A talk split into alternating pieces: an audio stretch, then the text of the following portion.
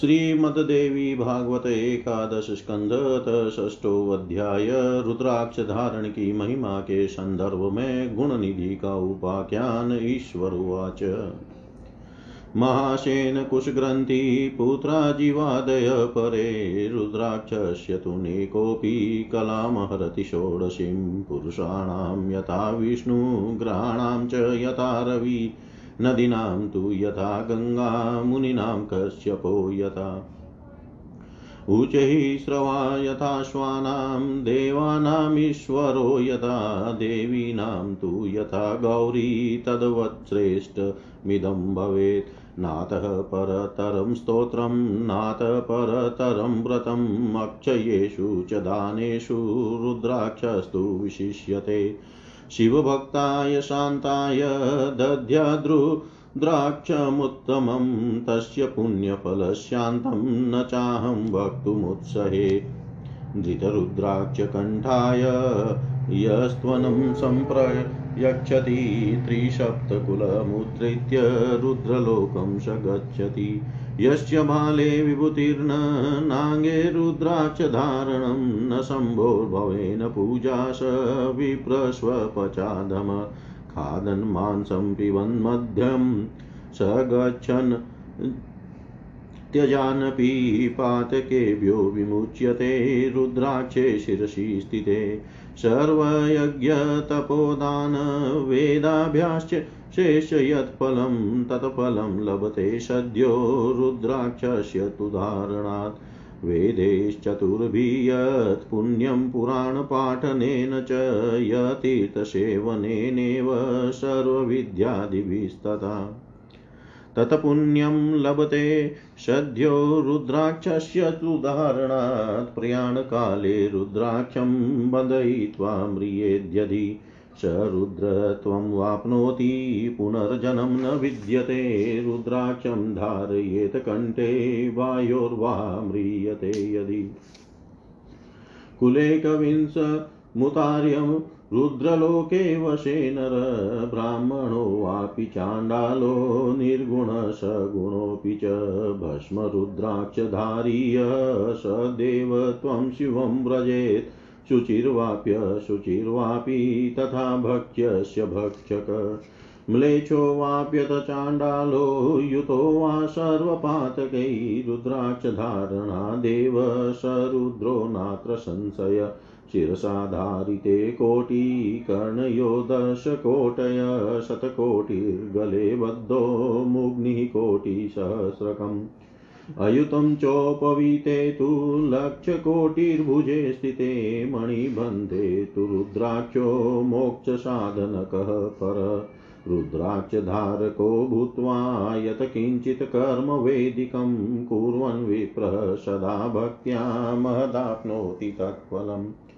रुद्राक्षमालिकां कण्ठे धारयेद्भक्तिवर्जित पापकर्मा तु यो नित्यं स मुक्तः सर्वबन्धनात् रुद्राक्षार्पितचेतायो रुद्राक्षस्तु न वैधृत। असौ माहेश्वरो लोके नमस्य।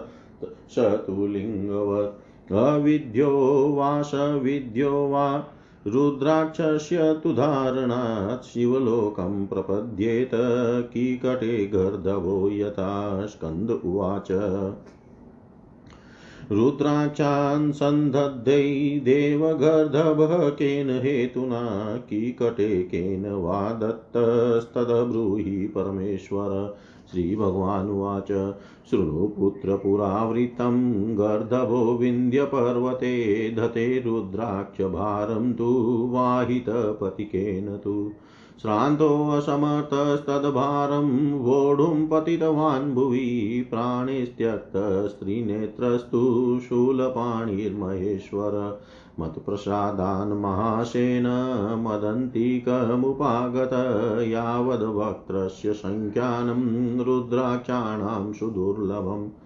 तावद्योक्सहस्राणि शिवलोके महीयते, स्वशिष्येभ्यस्तु वक्तव्यं नाशिष्येभ्यः कदाचन अभक्तेभ्योऽपि मूर्खेभ्यः कदाचिन् प्रकाशयेत, भक्तो वास्तु भक्तो वा, नीचो नीचतरोऽपि वा। रुद्राक्षान् धारयेध्यस्तु मुच्यते सर्वपातकै रुद्राक्षधारणं पुण्यं केन वा सदृशं भवेत्। महाव्रतमिदं प्राहुर्मुनयस्तत्त्वदर्शिनः सहस्रं धारयेद्यस्तु रुद्राक्षाणां धृतव्रत तं नमन्ति सुराः सर्वे यथा रुद्रस्तथैव स अभावे तु सहस्रस्य वायो षोडश षोडश एकं शिखायां करो, करयोर्द्वादश द्वादशेव तु द्वात्रिशन्तक द्वात्रिशतकण्ठदेशे तु चत्वारिंशच्च मस्तके। एकैकं कर्णयो षट्षट्वक्षस्यष्टोत्तरं शतं यो धारयति रुद्राख्यान् रुद्रवत्स तु पूज्यते मुक्ता प्रवालस्फटिक रोप्यवैदूर्यकाञ्चने समते समेतान् धारयेद्यस्तु रुद्राक्षांस शिवो भवेत्।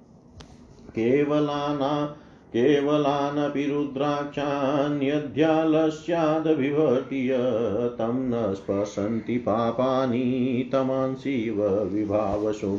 रुद्राक्षमालया मन्त्रो जप्तोऽनन्तफलप्रद यस्याङ्गे नास्ति रुद्राक्ष एकोऽपि बहुपुण्यद।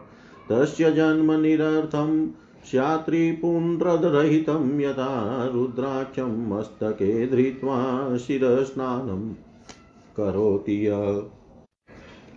गङ्गास्नानफलं तस्य जायते नात्र संशय, एकवक्त्रः, पञ्चवक्त्रः एकादशमुखा परे चतुर्दशमुखा केचिद्रुद्राक्षा लोकपूजिता भक्त्या सम्पूज्यते नित्यं रुद्राक्ष शङ्करात्मक दरिद्रं वापि पुरुषं राजानं कुरुते भुवि अत्र ते कथयिष्यामि पुराणं मतमुत्तमम्।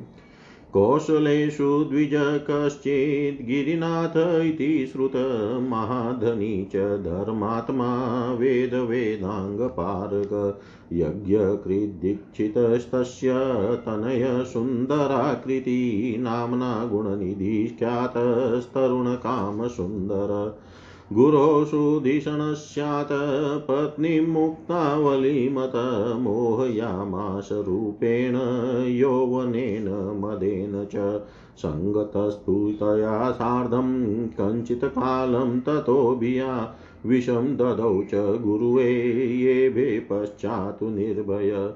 यदा माता पिता कर्म किञ्चिज्जानाति यत्क्षणे मातरं पितरं चापि मारयामास तद्विषात् नानाविलासभोगैश्च जाते द्रव्यव्यये तत् ब्राह्मणानां गृहे चौर्यं चकार तदा खल सुरापानमदोन्मत्तस्तदा ज्ञातिबहिष्कृतग्रामनिष्कासितः सर्वैस्तदाशोऽबुद्वनेचर मुक्तावल्या तया सार्धं जगाम गहनं वनं, मार्गे स्थितो द्रव्यलोभा जगान ब्राह्मणान् बहून्। एवं बहुगते काले ममारस तदाधम नेनु नेतुं तं यमदूताश्च समाजग्मुसहस्रश शिवलोकाच्छिवगणास्तथैव च समागता तयो परस्परं वादो बभूव गिरिजासुत। यमदूतास्तदा प्रोचु, पुण्यमस्य किमस्ति? ब्रुवन्तु सेवका शम्भोर्यद्येन नेतुमिच्छत। शिवदूतास्तदा प्रोचुरयं स्थले मृतदशहस्ता ददो भूमे रुद्राक्षस्तत्र चास्ति। तत्प्रभावेन हे दूतान्येष्यामः शिवसन्निधिं ततो विमानमारुह्यं दिव्यरूपधरो द्विज गतो गुणनिधिर्दूते सहितशङ्करालयम् इति रुद्राक्षमाहात्म्यं कथितं तव सुव्रत। एवं रुद्राक्षमहिमा समासात् कथितो मया सर्वपापक्षय करो महापुण्यफलप्रद। सर्वपापक्षय करो महापुण्यफलप्रद। ईश्वर बोले, हे महासेन कुश ग्रंथि पुत्र जीव जिया पोती।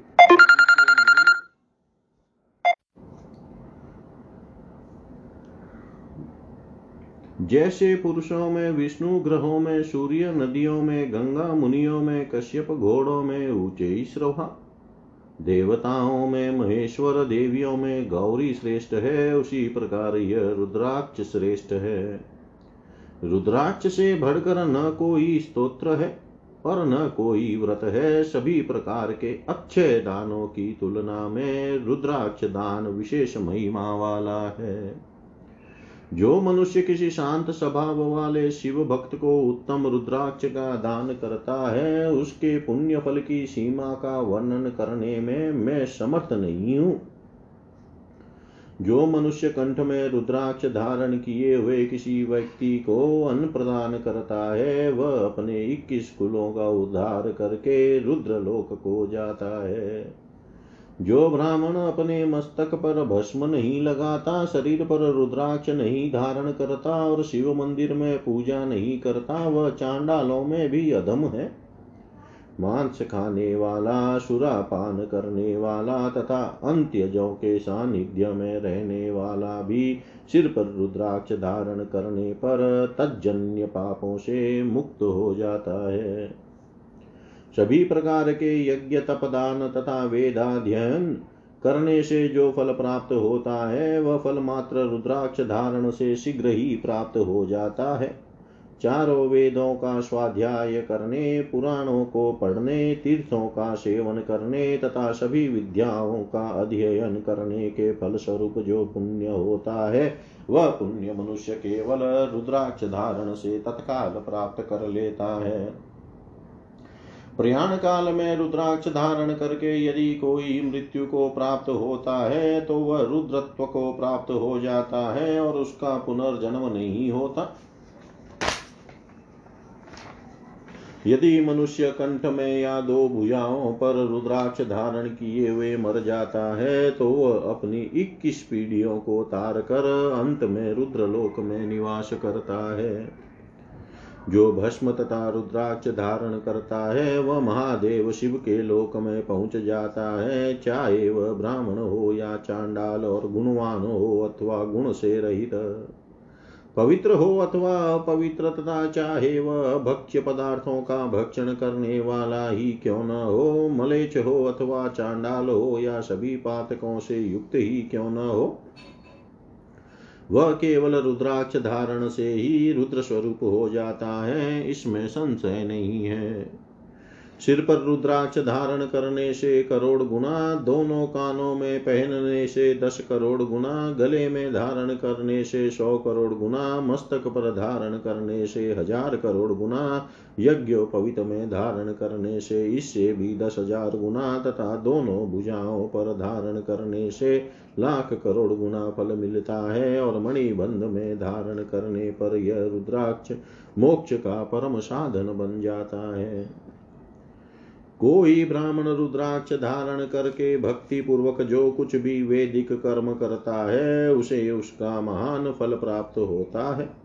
श्रद्धा रहित होकर भी यदि कोई गले में रुद्राक्ष धारण कर ले तो नित्य पाप कर्म में रत रहने पर भी वह सब भी बंधनों से छूट जाता है।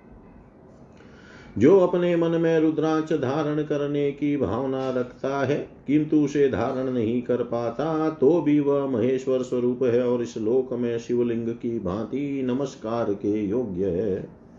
कोई व्यक्ति चाहे विद्या संपन्न हो अथवा विद्या रहित वह रुद्राक्ष धारण कर लेने मात्र से ही शिवलोक को प्राप्त हो जाता है, जैसे कीकट नामक स्थान विशेष में एक गर्धव शिवलोक चला गया था।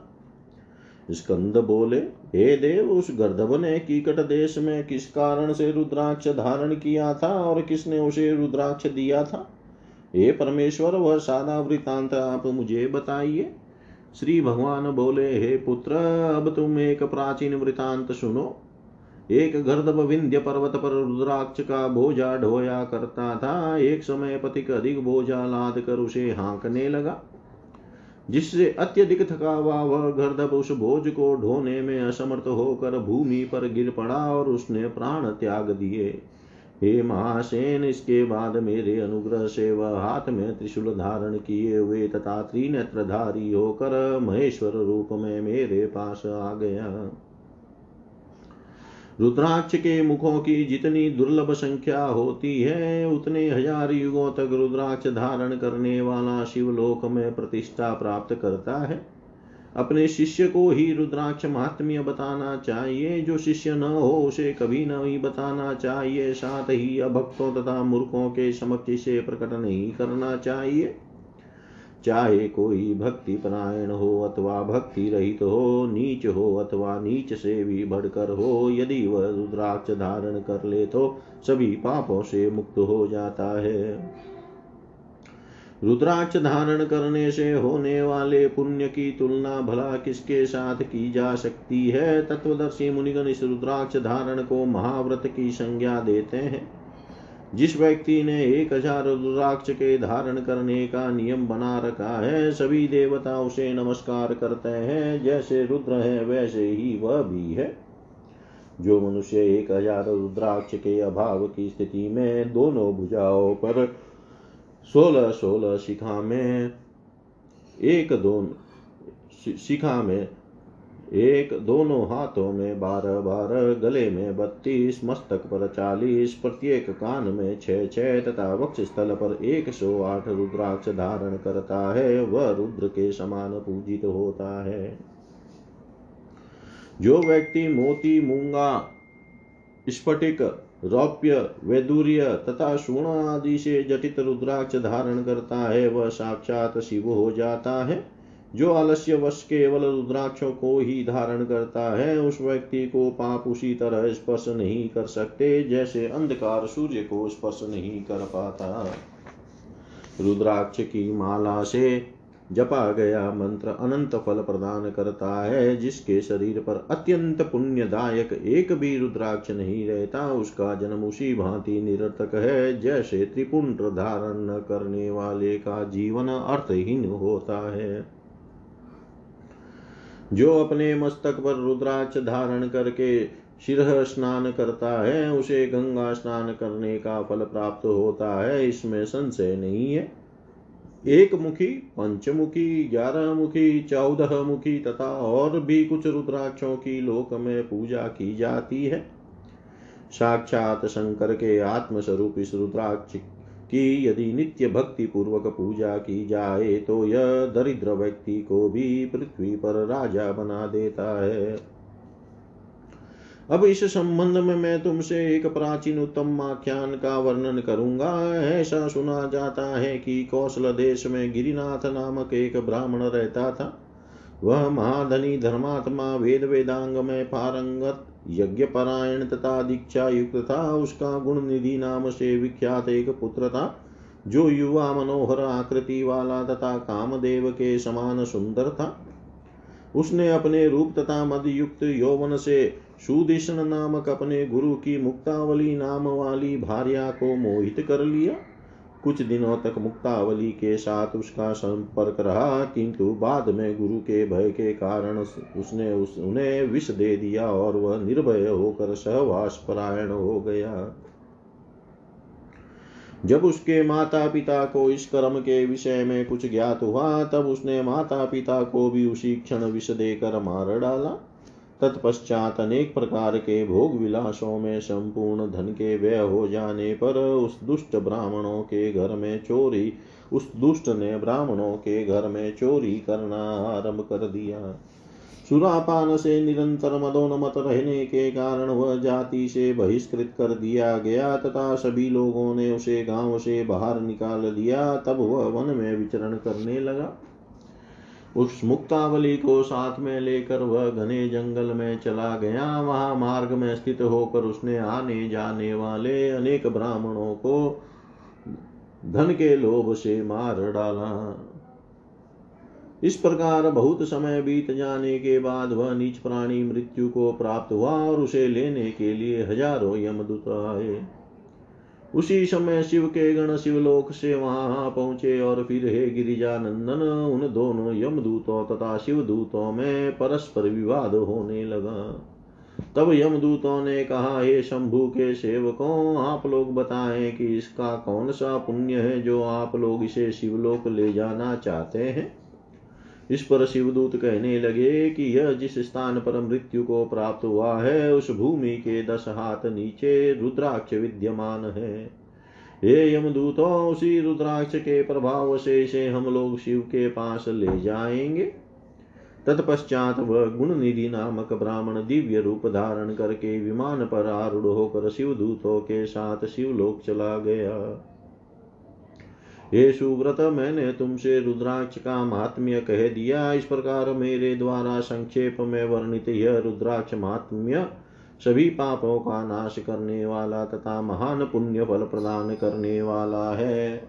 इति श्रीमद्देवी भागवते महापुराणे अष्टादशसहस्रयां संहितायाम् एकादशस्कन्धे रुद्राक्षमात्मये गुणनिधिमोक्षवर्णनं नाम षष्ठोऽध्याय।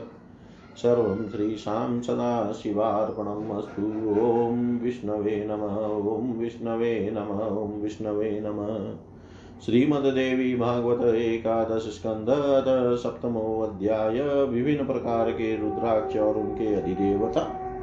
श्री नारायण उवाच। एवं नारदो षड्वक्त्रो गिरिशेन विबोधित, रुद्राक्षमहिमानं च ज्ञात्वा शीर्षकृतार्थक। इदं भूतानुभावोऽयं रुद्राक्षो वर्णितो मया सदाचारप्रसङ्गेन शृणु चान्यत् यथा रुद्राक्षमहिमा वर्णितोऽनन्तपुण्यदलक्षणं मन्त्रविन्यासं तथाहं वर्णयामि ते। लक्ष्यं तु दर्शनात् पुण्यं कोटिस्तत्स्पर्शनात् भवेत्, तस्य कोटिगुणं पुण्यं लभते धारणा नर।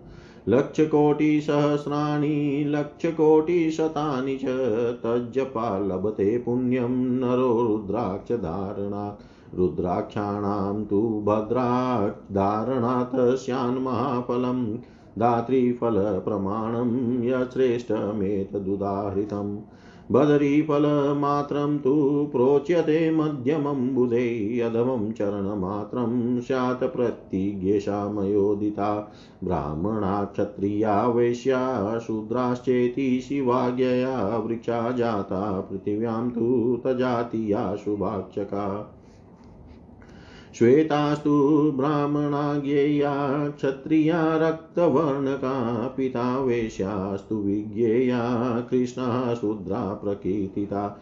ब्राह्मणो बिभ्रयात्रवेतान् रक्तान् राजा तु धारयेत्, पीतान् वेश्यस्तु बिभ्रयात्, कृष्णान् शूद्रस्तु धारयेत्। समास्निग्धा दृढास्तद्वत् कण्टके संयुता शुभा कृमिदष्टा छिन्नभिन्नान् कण्टके रहितास्तथा व्रणायुक्तानावृताश्च षड्रुद्राक्षास्तु वर्जयेत् स्वयमेव कृतद्वारो रुद्राक्ष स्यादियोतम यतु पौरुष यत्नेन कृतं तन्मध्यमं भवेत् समास्निग्धान् दृढान् वृत्तान् क्षोमसूत्रेण धारये सर्वगात्रेषु साम्येन समानातिविलक्षणा निर्घसे हेमलेखाभा यत्र लेखा प्रदर्श्यते। तदक्षमुत्तमं विद्यात् धार्य शिवपूज्यके शिखायामेकरुद्राक्षं त्रिंशद्वै शिरसा वहेत् षट्त्रिंशच गले धार्या बाह्यो षोडश षोडश मणिबन्धे द्वादशाङ्कान् स्कन्धे पञ्चाशतं भवेत् अष्टोत्तरशतैर्माला अष्टोत्तरशतैर्मालो पवितं च प्रकल्पये द्विशरं त्रिशरं वापि बिभ्रयात् कण्ठदेशत। कुण्डले मुकुटे चैव कर्णिकारकेषु च, केयूरे कट्टके चैव कुक्षिवंशे तथैव च। सुप्ते पीते सर्वकालं, रुद्राक्षं धारये नर, त्रिशतं त्वधमं पञ्चशतं समध्यमम् उच्यते सहस्रमुत्तमं प्रोक्तं चेवं भेदेन धारयेत् शिरसि शानमन्त्रेण कर्णे तत्पुरुषेण च। अघोरेण ललाटे तु तेनेव हृदयेऽपि च। अघोरबीजमन्त्रेण करयोधारयेत् पुनः। पञ्चाशदच्च ग्रहीत् पञ्चादशदक्षग्रथितां वामदेवेन चोदरे पञ्चब्रह्माभिरङ्गेश्चाप्येवं रुद्राक्षधारणम्। ग्रथितान्मूलमन्त्रेण सर्वानक्षास्तु धारयेतेकवक्त्रस्तु द्राच परतत्त्वप्रकाशक। परतत्त्वधारणा च जायते तत्प्रकाशनं। द्विवक्त्रस्तु मुनिश्रेष्ठ अर्धनारीश्वरो भवेत्। धारणादर्दनारीश प्रीयते तस्य नित्यश। त्रिवक्त्रस्तवनलः साक्षात् स्त्रीहत्यां दतीक्षणात् त्रिमुखश्चेव रुद्राक्षोऽप्यग्नित्रयस्वरूपकताधारणा च हुतभूक तस्य तुष्यति नित्यश। चतुर्मुख चतुर्मुखस्तु रुद्राक्ष पितामहस्वरूपक तद्धारणान् श्रीमान् महदारोग्यमुत्तमम् महति ज्ञानसम्पत्ति शुद्धये धारये नर पञ्चमुखस्तु रुद्राक्ष पञ्चब्रह्मस्वरूपकम्। तस्य धारणमात्रेण सन्तुष्यति महेश्वर षड्वक्त्रश्चेव रुद्राक्ष कार्तिकेयादिदेवत। विनायकं चापि देवं प्रवदन्ति मनीषिण सप्तवक्त्रस्तु रुद्राक्ष सप्तमात्रादिदेवत सप्ताश्वदेवतश्चेव मुनिसप्तकदेवत तद्धारणान् महाश्रीशान् महादारोग्यमुत्तमम् महति ज्ञानसम्पत्तिशुचिर्वेदारये नर। अष्टवक्त्रस्तु रुद्राक्षोऽप्यष्टमात्रादिदेवत। वस्वष्टकप्रीतिकरो गङ्गाप्रीतिकर शुभ तद्धारणादि मे प्रीता भवेयु सत्यवादिन। नववक्त्रस्तु रुद्राक्षो यमदेव उदाहृत। तद्धारणाद्यमभयं न भवत्येव सर्वथा। दशवक्त्रस्तु रुद्राक्षो दशाशा देवतः स्मृत, दशाशा प्रीतिजनको धारणेनात्र संशय। एकादशमुखस्त्वक्षो रुद्रेकादशदेवत तमिन्द्रदेवतं चाहु सदा शोक्यविवर्धनम् रुद्राक्षो द्वादशमुखो महाविष्णुस्वरूपक द्वादशादित्यदेवश्च बिभत्र्येव हि तत्पर त्रयोदशमुखश्चाक्ष कामदसिद्धिदशुभ तस्य धारणमात्रेण कामदेव प्रसीदति। चतुर्दशमुखश्चाक्षो रुद्रनेत्रसमुद्भव सर्वव्याधिहरश्चेव सर्वारोग्यप्रदायक। मध्यं मांसं च लशुनं, पलाण्डुं शीघ्रमेव च श्लेष्मातकं वराहं भक्षणेव जयेतत्। ग्रहणे विषुवे चैव सङ्क्रमे त्वयने तथा दर्शे च पौर्णमासे च पुण्येषु दिवसेष्वपि रुद्राक्षधारणात् सद्य सर्वपापै प्रमुच्यते। रुद्राक्षधारणात् सद्य सर्वपापे प्रमुच्यते। श्री नारायण बोले, हे नारद, इस प्रकार गिरिशाई भगवान शिव ने षडानन को रुद्राक्ष के विषय में बताया और इस रुद्राक्ष महिमा को जानकर वे भी कृतार्थ हो गए। इस प्रकार के महात्म्य वाले रुद्राक्ष के विषय में मैंने आपसे वर्णन कर दिया। अब सदाचार के प्रसंग में रुद्राक्ष संबंधी अन्य बातें एकाग्रचित होकर सुनिए। जिस प्रकार मैंने अनंत पुण्य प्रदान करने वाली रुद्राक्ष महिमा का वर्णन किया है। उसी प्रकार मैं रुद्राक्ष के लक्षण तथा मंत्र विन्यास का वर्णन आपसे करूँगा। रुद्राक्ष के दर्शन से एक लाख गुना तथा स्पर्श से करोड़ गुना पुण्य होता है। रुद्राक्ष धारण कर लेने पर मनुष्य उसका करोड़ गुना पुण्य प्राप्त करता है। रुद्राक्ष धारण करने की अपेक्षा उसके द्वारा जप से मनुष्य एक सौ लाख करोड़ गुना और हज़ार लाख करोड़ गुना पुण्य प्राप्त करता है। भद्राक्ष धारण करने की अपेक्षा रुद्राक्ष धारण करने का महान फल होता है। जो रुद्राक्ष आंवले के फल के परिमाण का होता है, वह श्रेष्ठ माना गया है। विद्वानों ने बैर के फल के परिमाण वाले रुद्राक्ष को मध्यम तथा चने के परिमाण वाले तुल्य रुद्राक्ष को अधम कहा है। यह एक सिद्धांत है जिसका वर्णन मैंने आपसे किया है। शिव जी की आज्ञा से पृथ्वी तल पर ब्राह्मण, क्षत्रिय, वैश्य शता शूद्र भेदानुसार उन जातियों वाले रुद्राक्ष के श्रेष्ठ वृक्ष उत्पन्न हुए। श्वेत रुद्राक्षों को, ब्राह्मण रक्त वर्ण के रुद्राक्षों को, क्षत्रिय तथा पीले वर्ण के रुद्राक्षों को वैश्य जानना चाहिए। इसी प्रकार काले रंग के रुद्राक्ष को शुद्र, रुद्राक्ष शुद्र कहे जाते हैं।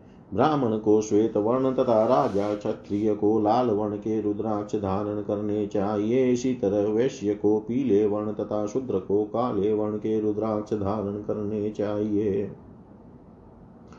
समरूप चिकने दृढ़ तथा स्पष्ट रूप से कंटक कांटों की रेखाओं से युक्त रुद्राक्ष श्रेष्ठ होते हैं, किंतु कीड़ों द्वारा खाए गए, टूटे हुए, फूटे हुए कांटों की रेखाओं से रहित व्रण युक्तता परत से आवृत इन छह तरह के रुद्राक्षों को नहीं धारण करना चाहिए। जिस रुद्राक्ष में स्वयं ही छिद्र बना हो, वह उत्तम रुद्राक्ष होता है, और जिसके मनुष्य के जिसमें मनुष्य के प्रयत्न से छिद्र किया गया हो, वो मध्यम रुद्राक्ष होता है। सब और से समान चिकने मज़बूत और गोल रुद्राक्षों को रेशम के डोरे में पिरो कर धारण करना चाहिए। शरीर के सभी पूर्वोक्त अंगों पर उन्हें समान रूप से धारण करना चाहिए। जिस रुद्राक्ष को घिसने से समान तथा अति विलक्षण स्वर्ण रेखा की या के समान रेखा दिखाई दे, वह उत्तम रुद्राक्ष होता है। उसे शिव भक्तों को अवश्य धारण करना चाहिए। एक रुद्राक्ष शिखा में, तीस रुद्राक्ष सिर पर, छत्तीस रुद्राक्ष गले में, दोनों भुजाओं पर सोलह सोलह मणिबंध में बारह तथा कंधे पर पचास रुद्राक्ष धारण करने चा, करना चाहिए। एक सौ आठ रुद्राक्षों की माला का यज्ञोपवित धारण करना चाहिए और लड़ी और दो लड़ी या तीन लड़ी वाली रुद्राक्ष की माला गले में पहननी चाहिए। मनुष्य को कुंडल में, मुकुट में, कर्णिका में, हार में, खेयुर में, कटक में तथा करधनी में, शयन तथा भोजन पान आदि सभी कालों में रुद्राक्ष धारण करना चाहिए।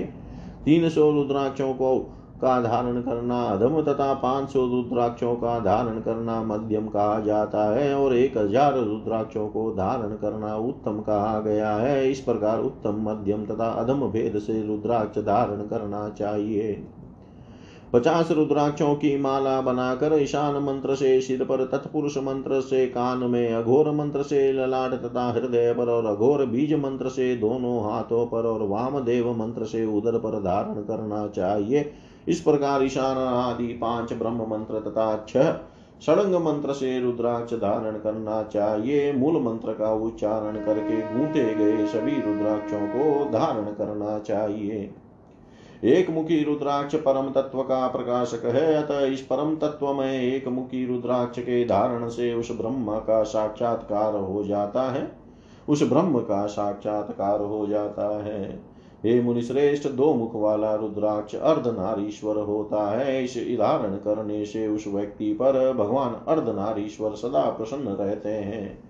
तीन मुखी रुद्राक्ष साक्षात अग्नि स्वरूप होता है। यह स्त्री हत्या के पाप को क्षण भर में भस्म कर देता है। यह तीन मुखी रुद्राक्ष अग्नि त्रय घार्य पत्न्य आवन्य दक्षिणाग्नि के भी रूप वाला है।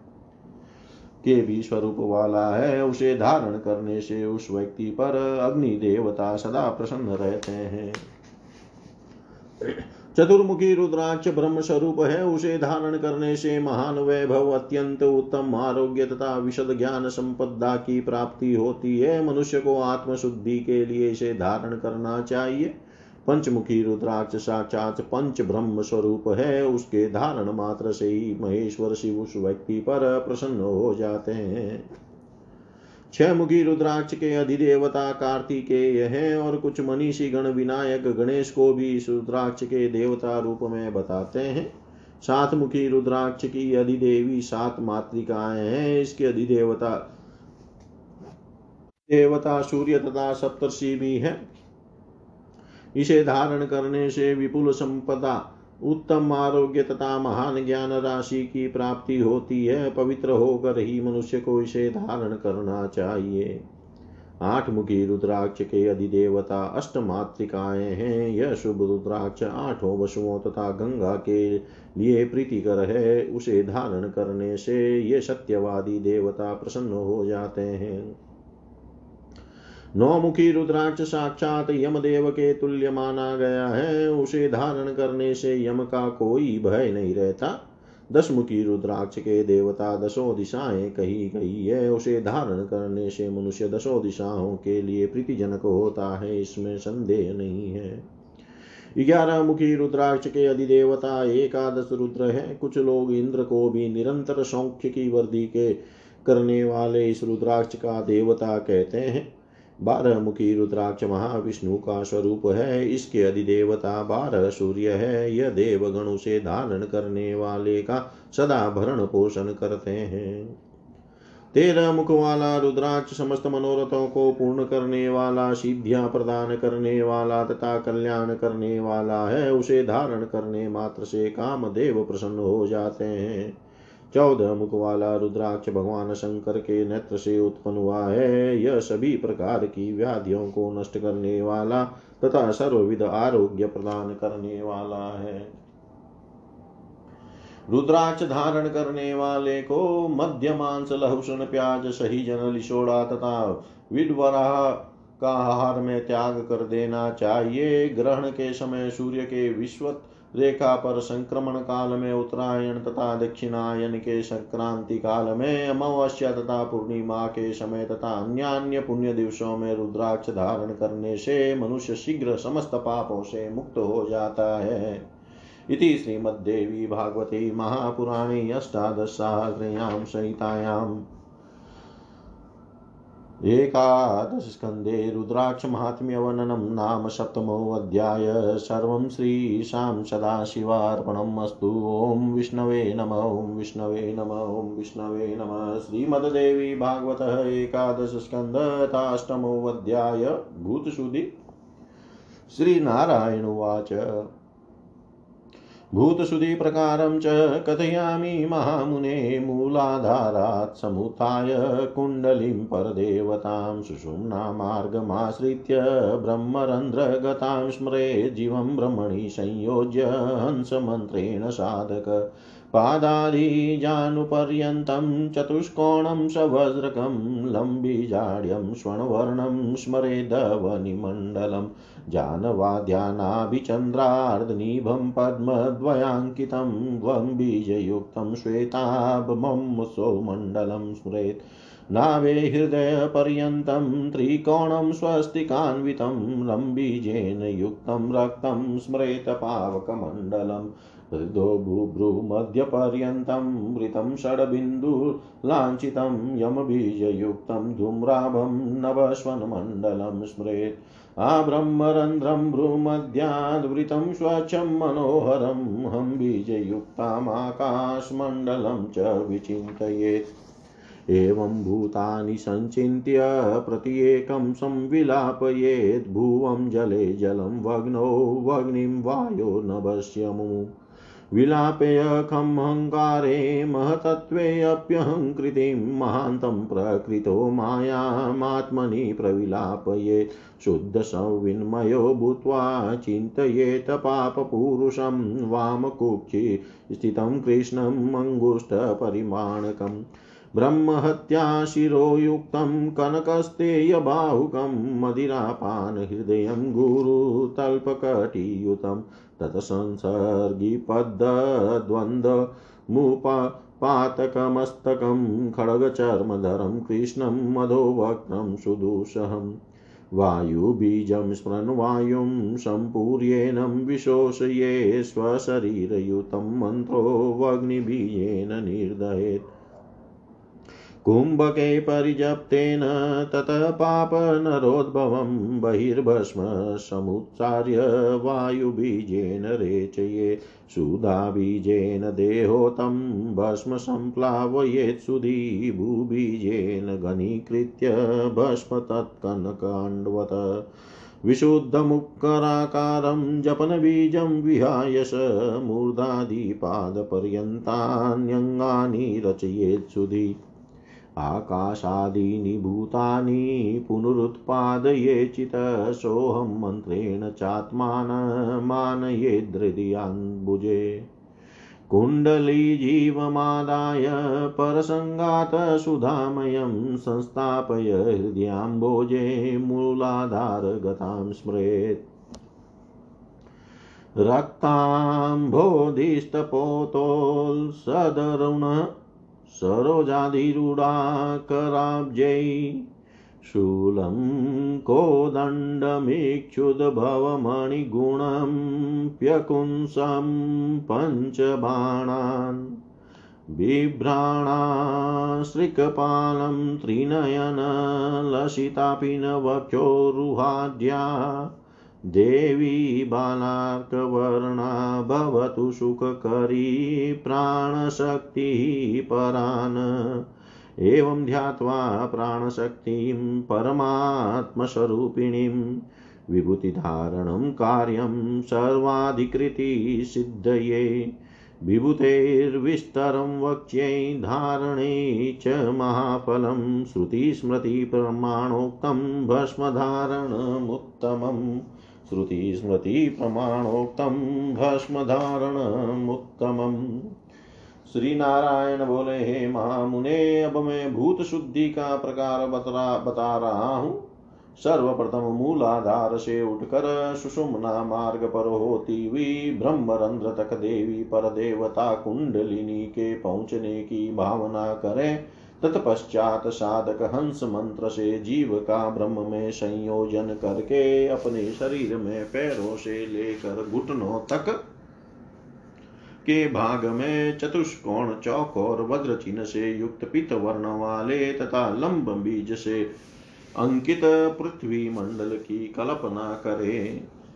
घुटनों से लेकर नाभि तक के भाग में अर्धचंद्र तुल्य आकृति वाले दो कमलों से युक्त शुक्ल वर्ण तथा वम बीज मंत्र से अंकित जल मंडल का वर्ण स्मरण करना चाहिए इसके बाद नाभि से लेकर हृदय तक के भाग में त्रिकोणाकार स्वस्तिक चिन्ह से अंकित रक्त वर्ण वाले तथा रम बीज वन मंत्र से युक्त अग्नि मंडल का स्मरण करना चाहिए पुनः हृदय से ऊपर भ्रूमध्य तक के भाग में गोल छह बिंदुओं से अंकित धूम्र वर्ण वाले तथा यम बीज से युक्त वायु मंडल का स्मरण करना चाहिए।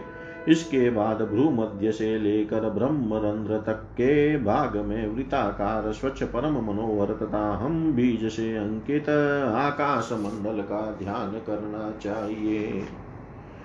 इस प्रकार से पंचभूतों की भावना करके प्रत्येक का अपने कारण रूप दूसरे भूत में लय करे।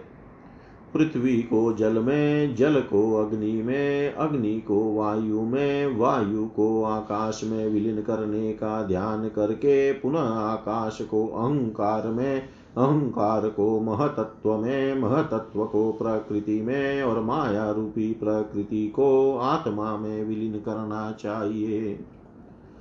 इस प्रकार निर्मल ज्ञान से संपन्न होकर अपने शरीर में पाप पुरुष की कल्पना करनी चाहिए कि यह मेरी बाई कुक्षी में स्थित है।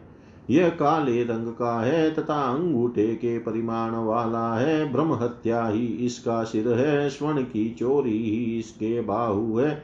सुरापान ही इसका हृदय है, गुरुतल्प गुरु पत्नी गमन ही इसका कटी प्रदेश है। इन महापातकों से संसर्ग ही इसके दोनों चरण है। उपपातक इसका मस्तक है। यह ढाल तलवार लिए रहता है, यह कृष्ण वर्ण वाला है, सदा नीचे की ओर मुख किए रहता है और अत्यंत दुस्सह है। तत्पश्चात वायु बीज यम का स्मरण करते हुए पूरक प्राणायाम से वायु को भरकर उसके द्वारा इस पाप पुरुष को सुखा देना चाहिए। पुनः रंग मंगनी बीज मंत्र के द्वारा अपने शरीर से लगे हुए उस पाप पुरुष को भस्म कर देना चाहिए। कुंभक के जप से दग्ध किए गए पाप पुरुष की भस्म को वायु बीज यम के जप से रेचक प्राणायाम द्वारा बाहर निकाल देना चाहिए। तदनंतर विद्वान पुरुष अपने शरीर से उत्पन्न हुए भस्म को सुधा बीज वम के उच्चारण से, उत्पन्न अमृत से आप्लावित करे।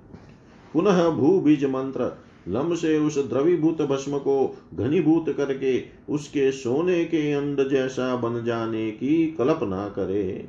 इसके बाद आकाश बीज हम का जप करते हुए उस स्वर्ण अंड की एक स्वच्छ दर्पण की तरह कल्पना करके बुद्धिमान साधक को उसमें मस्तक से लेकर चरण पर्यंत तक, पर्यंत सभी अंगों की मानसिक रचना करनी चाहिए। पुनः चित में आकाश आदि पाँचों भूतों की कल्पना करे और सोहम मंत्र के द्वारा आत्मा को अपने हृदय कमल पर विराजित करे।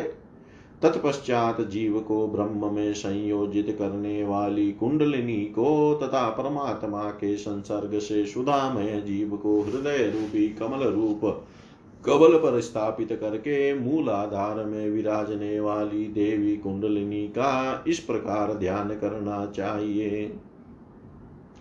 रक्त वर्ण वाले जल का एक समुद्र है, उसमें एक पोत है, जिस पर एक अरुण वर्ण का कमल खिला हुआ है।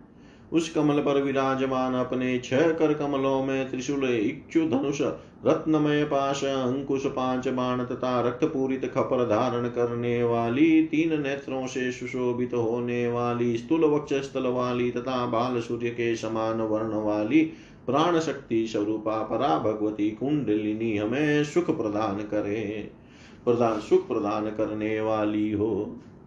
इस प्रकार परमात्म स्वरूपिणी प्राण शक्ति देवी कुंडलिनी का ध्यान करके समस्त कार्यों में अधिकार प्राप्त करने के लिए विभूति धारण करना चाहिए। विभूति धारण करने से महान फल प्राप्त होता है। श्रुति तथा स्मृति के प्रमाण के अनुसार भस्म धारण अति उत्तम है। अब मैं विभूति के विषय में विस्तार पूर्वक वर्णन करूँगा। इति श्रीमद्देवी भागवते। महापुराणे अष्टादशशास्त्र्यां संहितायाम् एकादशस्कन्धे भूतशुद्धिवर्णनं नामाष्टमोऽध्याय सर्वं श्रीशां सदाशिवार्पणम् अस्तु ॐ विष्णवे नम, ॐ विष्णवे नम, ॐ विष्णवे नमः।